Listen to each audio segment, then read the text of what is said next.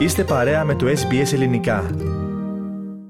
Ραδιοφωνία SBS, ακούτε το ελληνικό πρόγραμμα στο μικρόφωνο Πάνος Αποστόλου. Η αστυνομία της Κουίνσλάνδης ερευνά τον βανδαλισμό ενός καταστήματος Woolworths στη Βρισβάνη με το θέμα να έχει πάρει και πολιτικές διαστάσεις. Την ίδια στιγμή, ο Ομοσπονδιακός Πρωθυπουργός Άνθονι Αλμπανίζη σχολίασε το ζήτημα του υψηλού κόστου ζωής και της ακρίβειας στα ράφια των σούπερ μάρκετ. Εκπρόσωπος της αστυνομίας της Κουίνσλάνδης δήλωσε πως η επίθεση στο κατάστημα Woolworths στο προάστιο Tenerife στη βόρεια Βρισβάνη έγινε τα ξημερώματα της Δευτέρας 15 Ιανουαρίου όταν άρχισε να χτυπά ο συναγερμός του καταστήματος.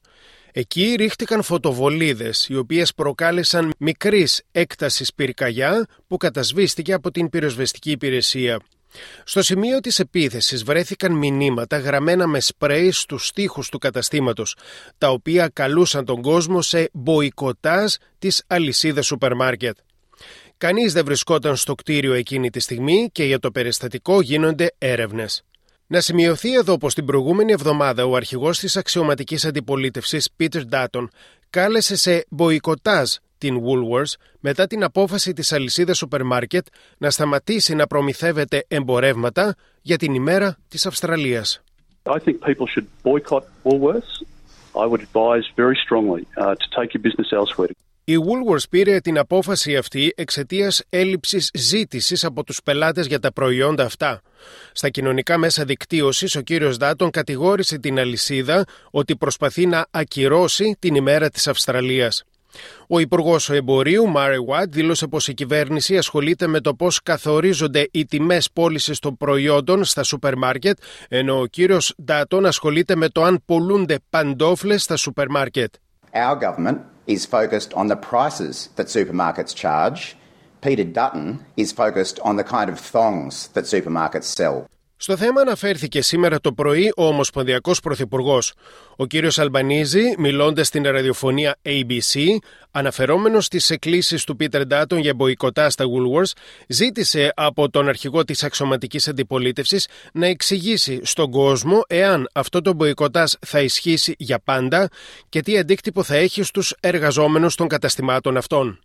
His big statement was to call for a boycott of Woolworths uh, as well as, I assume, Audi and Kmart, they employ over 200,000 Australians. He needs to explain uh, whether that boycott is forever or whether it's just until Australia Day and what the impact of those people who work for these companies will be. Εκτός από τα Woolworths, ούτε τα καταστήματα Kmart και Aldi πολλούν προϊόντα σχετικά με την ημέρα της Αυστραλίας εξαιτίας, όπως υποστηρίζουν, της χαμηλής ζήτησης. Ο κύριος Αλμπανίζη δήλωσε πως τα καταστήματα αυτά σε όλη τη χώρα απασχολούνται περισσότεροι από 200.000 εργαζόμενοι.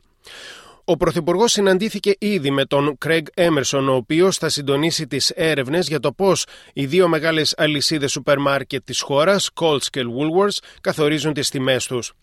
Τέλος, σύμφωνα με τα πιο πρόσφατα στοιχεία του Συμβουλίου Κοινωνικών Υπηρεσιών της Αυστραλίας, πολλοί Αυστραλοί δυσκολεύονται με το αυξανόμενο κόστος ζωής.